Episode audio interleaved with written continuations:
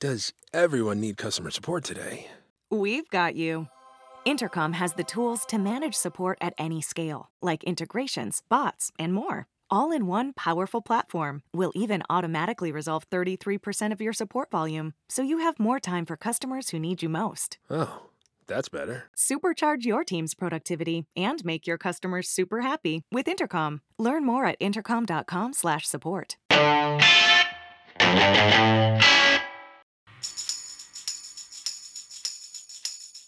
grazie al cazzo che non è godibile al 100%. È come quelli che si lamentano: ah, ma perché ci vuole il plus per giocare? Perché è un cazzo di gioco online.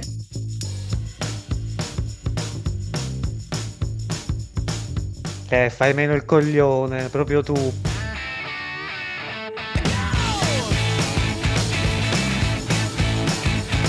Comunque sei un grandissimo coglionazzo che te la pipe con le paginette da 100 like de merda. Sei proprio un bulletto de quartiere. Ciao Scassapixel sono Mr. Robot. Sono felice che sei tornato su Spotify così ora lo posso disinstallare. Proprio il peggio del peggio. Io scommetto non c'ha nemmeno il bidet a casa. Cazzo, ho linkato io, faccia di merda.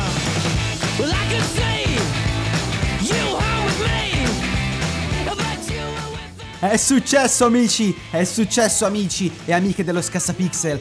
Non lo pensavamo, l'avevamo fatto un po' così a battuta, un po' per giocare perché ci divertiamo a prendere per il culo le persone, ci divertiamo a sfottere chiunque perché questo è lo Scassapixel.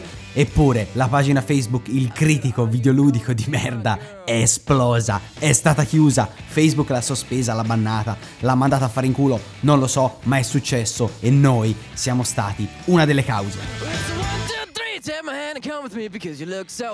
Dico una delle cause perché sui social è successo un po' un putiferio perché erano state pubblicate delle foto di alcuni autori insomma che scrivono per Tom's Hardware, Game Reactor, insomma siti a caso, insomma un po' siti casuali diciamo così del panorama italiano.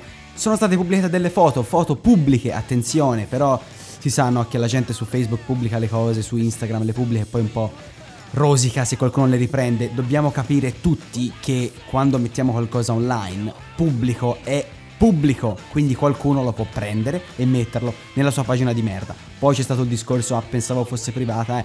questo è il problema, è non sapere come funzionano i social, è un argomento spinoso, dobbiamo, dobbiamo farci due domande, anzi tre, prima di postare qualcosa. Io come sempre però vi ricordo prima di iniziare il numero di telefono e l'indirizzo URL per mandare i vostri vocali del cazzo 333 26 27 480 è il numero di cellulare per Whatsapp e Telegram, mentre il link Telegram se volete fare gli account fake per mandarmi a fare in culo piuttosto che mettere la vostra faccina telegram.me slash scassapixel. E se da una parte c'è il critico videoludico di merda che sparisce perché è una pagina di merda e quindi deve sparire, nonostante io sia a favore che ognuno possa dire la sua, giustamente sui social può scrivere, può prendere per il culo chiunque, perché io, anche io ad esempio facendo questo podcast mi espongo con la mia faccia, che è una cosa diversa rispetto agli imbecilli del podcast, però mi espongo e quindi posso essere preso in giro, preso per il culo. E non me la devo prendere più di tanto, devo metterlo in conto, devo saperlo che se faccio qualcosa pubblicamente qualcun altro può prendermi, posso stare sul cazzo a qualcuno e quindi posso essere preso di mira. Però se da una parte chiude il critico videoludico, dall'altra chiude vg247.it, che sarebbe la versione italiana del famosissimo sito, sito americano che, che, più volte ha anche riportato le mie recensioni nel Metacritic, quindi ne sono molto contento. Devo essere sincero, non è un sito che, che guardavo VG247 se non per le notizie che spesso arrivava molto veloce e era un po' il senso del, de, del, sito quando è nato anche negli Stati Uniti. Sono dispiaciuto sinceramente nonostante non sia un sito che, che seguivo, non, non fosse un sito che seguivo, sono dispiaciuto perché comunque è un punto di vista che se ne va, un punto di vista sul nostro panorama italiano che scompare è sempre un male come quando chiude un giornale, se ad esempio chiude Libero, che è un giornale un po' del cazzo, però è comunque un dispiacere perché è un punto di vista che scompare dal, dal panorama. In questo caso uh, la critica che veniva fatta, insomma, le spiegazioni sui social che hanno fatto Luca Forte, Stefano, Silvestri, che sono i due capoccia di Eurogamer e di VG247, del fu VG247.it, è che gli investitori investono, scusate il gioco di parole,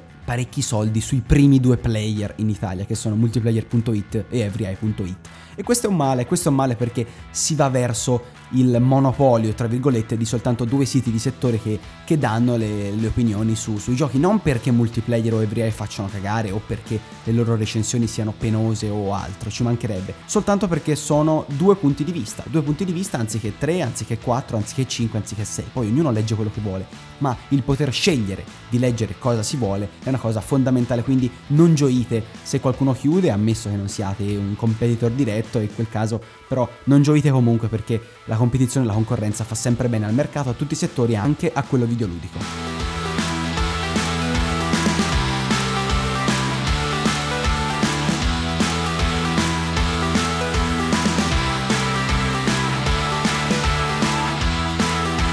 E partiamo invece adesso con quella che è un po' la carrellata delle notizie, delle cose che sono successe questa settimana.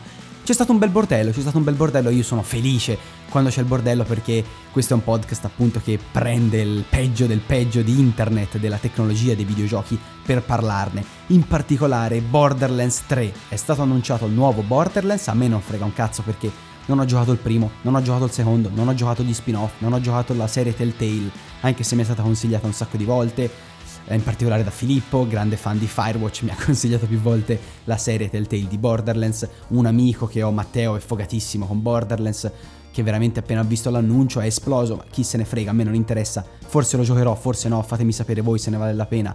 Visto il, insomma la gioia di tutti quelli che hanno reagito all'annuncio, penso di sì, penso di sì, però non mi interessa, noi parliamo non tanto dell'annuncio perché non saprei cosa dirvi, perché non conosco il gioco, perché non conosco lo studio, eccetera, eccetera, ma parliamo dell'esclusiva, del fatto che Borderlands 3 sarà in esclusiva fino al 2020 su Epic Store. Ah, che bello, che bello. È in esclusiva su Epic Store, non cambia niente perché lo prendete anziché prenderlo su uh, Steam, anziché prenderlo scatolato come vi pare, anziché prenderlo su G2A, su Instant Gaming, dove volete. Ora non voglio fare pubblicità a questi siti che non mi pagano, per cui uh, niente, cioè andassero a fare in culo, però eh, esce appunto Borderlands 3 in esclusiva Epic Store. E cosa succede? Succede che come era avvenuto per Metro, per l'ultimo capitolo di Metro, i giocatori imbecilli, i giocatori stupidi, i giocatori PC si sfogano su Steam, si sfogano su Steam con una marea di recensioni negative, una marea di recensioni negative soltanto per un'esclusività fino ad aprile 2020. Un'esclusività fino ad aprile 2020 che voi direte, sti cazzi, lo compro su Epic Store, che cazzo me ne frega? Che cosa me ne frega di averlo su Steam o su Epic Store, di avere soltanto due launcher sul vostro fottuto desktop? Fate un PC da più di 1000 euro, spendete 1000 euro per la scheda, per la GPU, l'ultima, gener- l'ultima generazione, spendete 600 euro per un SSD enorme dove ci potete infilare anche un elefante in 4K. Non lo so che cazzo sto dicendo, però tutte queste rotture di palle e poi vi dà fastidio un launcher di Epic Store. Ma che cazzo fate? E cosa è successo? È successo che la pagina degli altri due capitoli che sono presenti degli altri capitoli che sono presenti su Steam è stata bombardata, in particolare Borderlands 2 è stato bombardato di oltre 200 recensioni negative sapete benissimo come funziona Steam. Su Steam si valuta il gioco. Se io metto una recensione, metto una recensione negativa, positiva, neutra sul gioco più di 200 valutazioni negative su Borderlands 2 con offese per gli sviluppatori e per chi ha deciso di pubblicare il 3 su Epic Store. Cioè, veramente la gente deve sparire. Come se io andassi a mangiare in un ristorante, poi mangio magari abbastanza bene perché è un ristorante buono, è un ristorante di carne, di pesce, si mangia abbastanza bene e magari mi è stato consigliato perché io sono un amante della carne, vado lì e poi vado, non so, il giorno dopo, anzi un anno dopo, un anno dopo che sono stato, vado su TripAdvisor e mi sfogo perché la pizzeria della sera prima faceva cagare. Cioè questo è veramente siamo all'assurdo e la gente perde tempo perché si torna lì. Come fare una pagina Facebook nella puntata scorsa dicevo che è una roba da sfigati perché perdi tempo a parlare di altri anziché fare un tuo progetto, fare qualcosa, metterci la faccia. Non perché io sia permaloso, ma per me puoi fare quello che vuoi, però perdi tempo. In questo caso è perdere tempo. La gente non ha un cazzo da fare non ha un cazzo da fare e perde tempo a commentare e a lasciare valutazioni negative a Borderlands 2 perché il 3 non esce al day one su Steam. Io spero che gli sviluppatori non facciano un passo indietro, spero che estendano, estendano l'esclusività su Epic Store fino al 2030.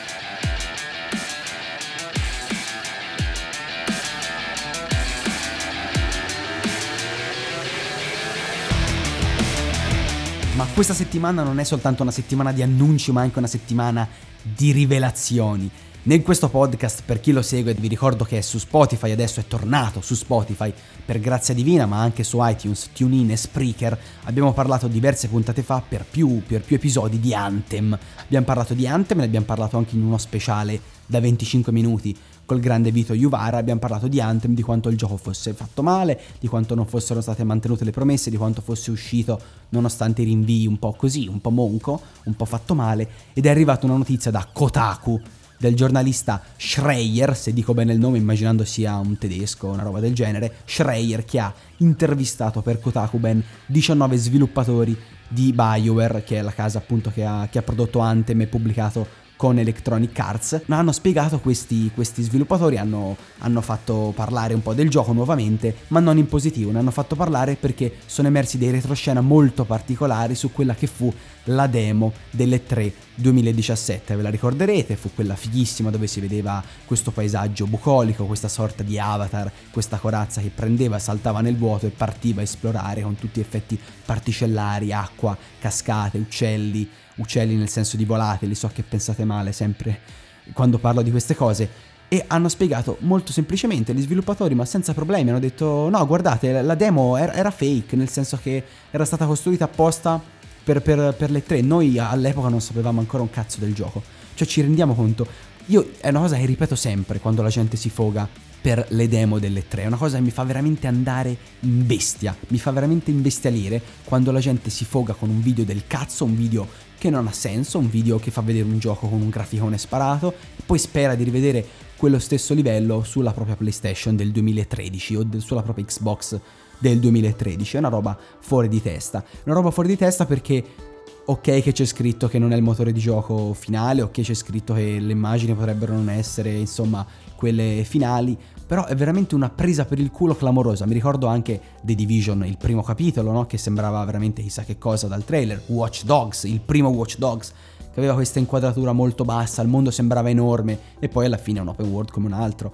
Queste cose fanno veramente andare in bestia, mi fanno andare in bestia perché la gente si esalta sui social, si tocca, inizia veramente a sgrillettarsi e oh mio dio quanto è bello, guardate sto gioco, condividi il video, gli amici esultano, day one, day one, day one, poi lo prendono, lo prenotano come Anthem e si trovano sta mezza merda, sta mezza merda che non assomiglia poi a quello che si era visto. E cosa molto più interessante, parlando del gioco e dello sviluppo, che si sapeva, no, 6-7 anni di sviluppo, quindi attenzione, Anthem abbiamo lavorato 7 anni, è un gioco importante, però hanno spiegato agli sviluppatori che soltanto, soltanto nell'ultimo anno e mezzo di produzione il gioco è stato, insomma, è stato messo a dura prova perché nell'ultimo anno e mezzo, probabilmente col fuoco al culo di Electronic Arts, col fatto che il gioco era già stato fatto vedere, hanno iniziato a lavorare sodo. Fino a quel momento non avevano ben chiaro che cosa sarebbe uscito, cioè che cosa dovesse essere il gioco, non avevano ben chiaro addirittura il nome, si dice. Insomma, non avevano ben chiaro a che cosa stavano andando incontro, che cosa stavano sviluppando e non soltanto un discorso di bug o di crash, attenzione. Il fatto è che, come avevo detto con Vito Juvara, l'idea, l'impressione era che il gioco ah, fosse stato costruito attorno all'idea figa di questo volare per i mondi, no? Visto, che, visto il successo di Destiny, visto il successo di una community pronta a seguire, nonostante eh, Destiny fosse una catapecchia, pronta a seguirlo e a giocare in questo MMO, l'idea di volare con questo tipo Iron Man e attorno a quello ci hanno costruito un mega MMO, senza però sapere bene dove andare a parare. E questo è una cosa che emerge e fa veramente, fa veramente incazzare perché Insomma, eh, sono robe, sono informazioni molto molto gravi. Electronic Arts e Bioware che hanno un po' risposto, hanno fatto una loro risposta tramite un post sul blog, hanno detto che loro comunque erano in buona fede e questi qua insomma non vogliono screditarli, boh, hanno fatto una difesa un po' secondo me del cazzo, potevano benissimo prendere in mano la situazione, ma probabilmente c'è poco da dire. C'è poco da dire, il gioco quando è uscito l'abbiamo visto in che condizioni era, abbiamo visto che c'è chi non l'ha valutato, c'è chi l'ha valutato poco, c'è chi l'ha valutato un voto medio-alto. negli Stati Uniti, come sempre, o danno 10 o danno 4 in questi casi. Quindi ci sono quelle, quelle testate. ci sono, scusate, quelle testate che l'hanno stroncato. Ci sono quindi quelle testate che l'hanno stroncato. E questo è un po' quello che è emerso. Cioè, uno sviluppo veramente fatto male, fatto in maniera pericolosa, fatto in maniera approssimativa e i risultati sono, sono i risultati che abbiamo visto e che conosciamo benissimo tutti.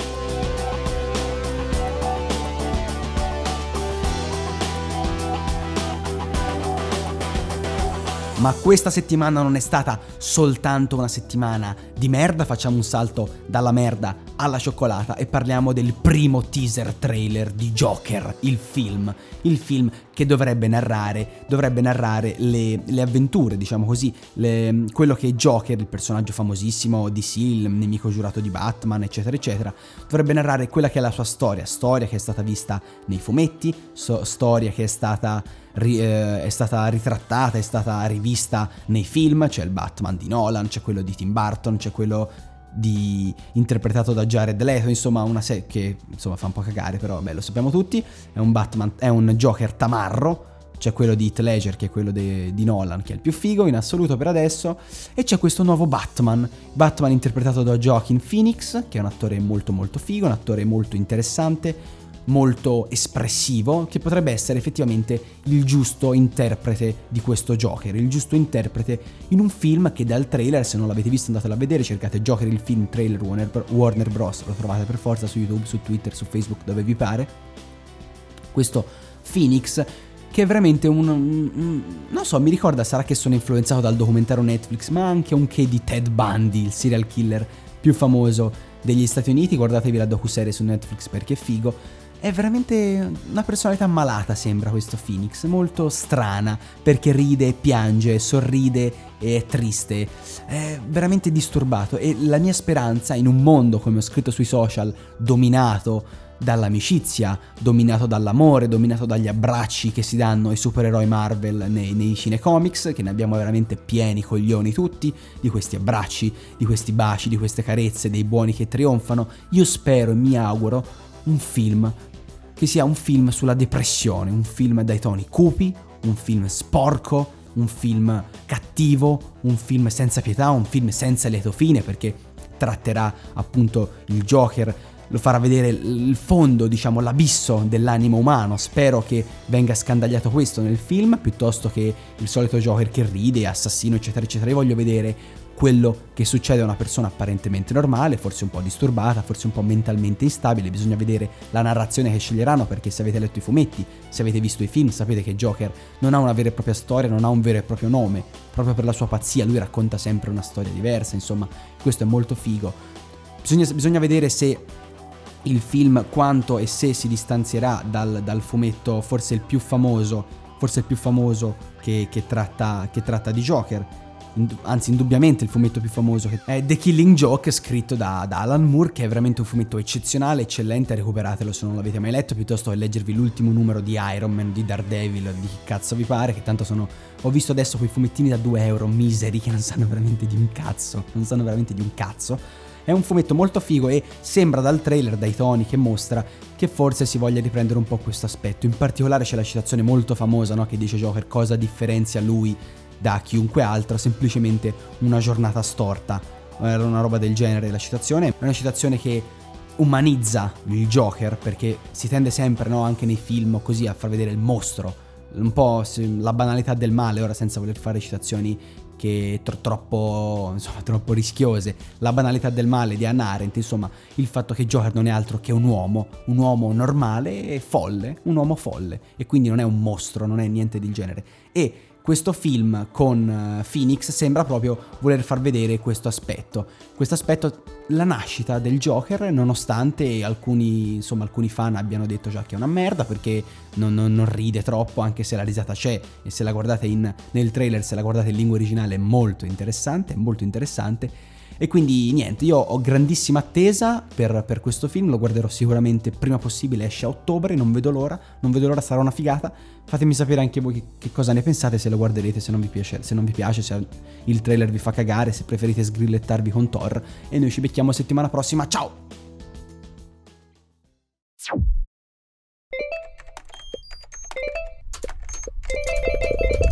Does everyone need customer support today? We've got you.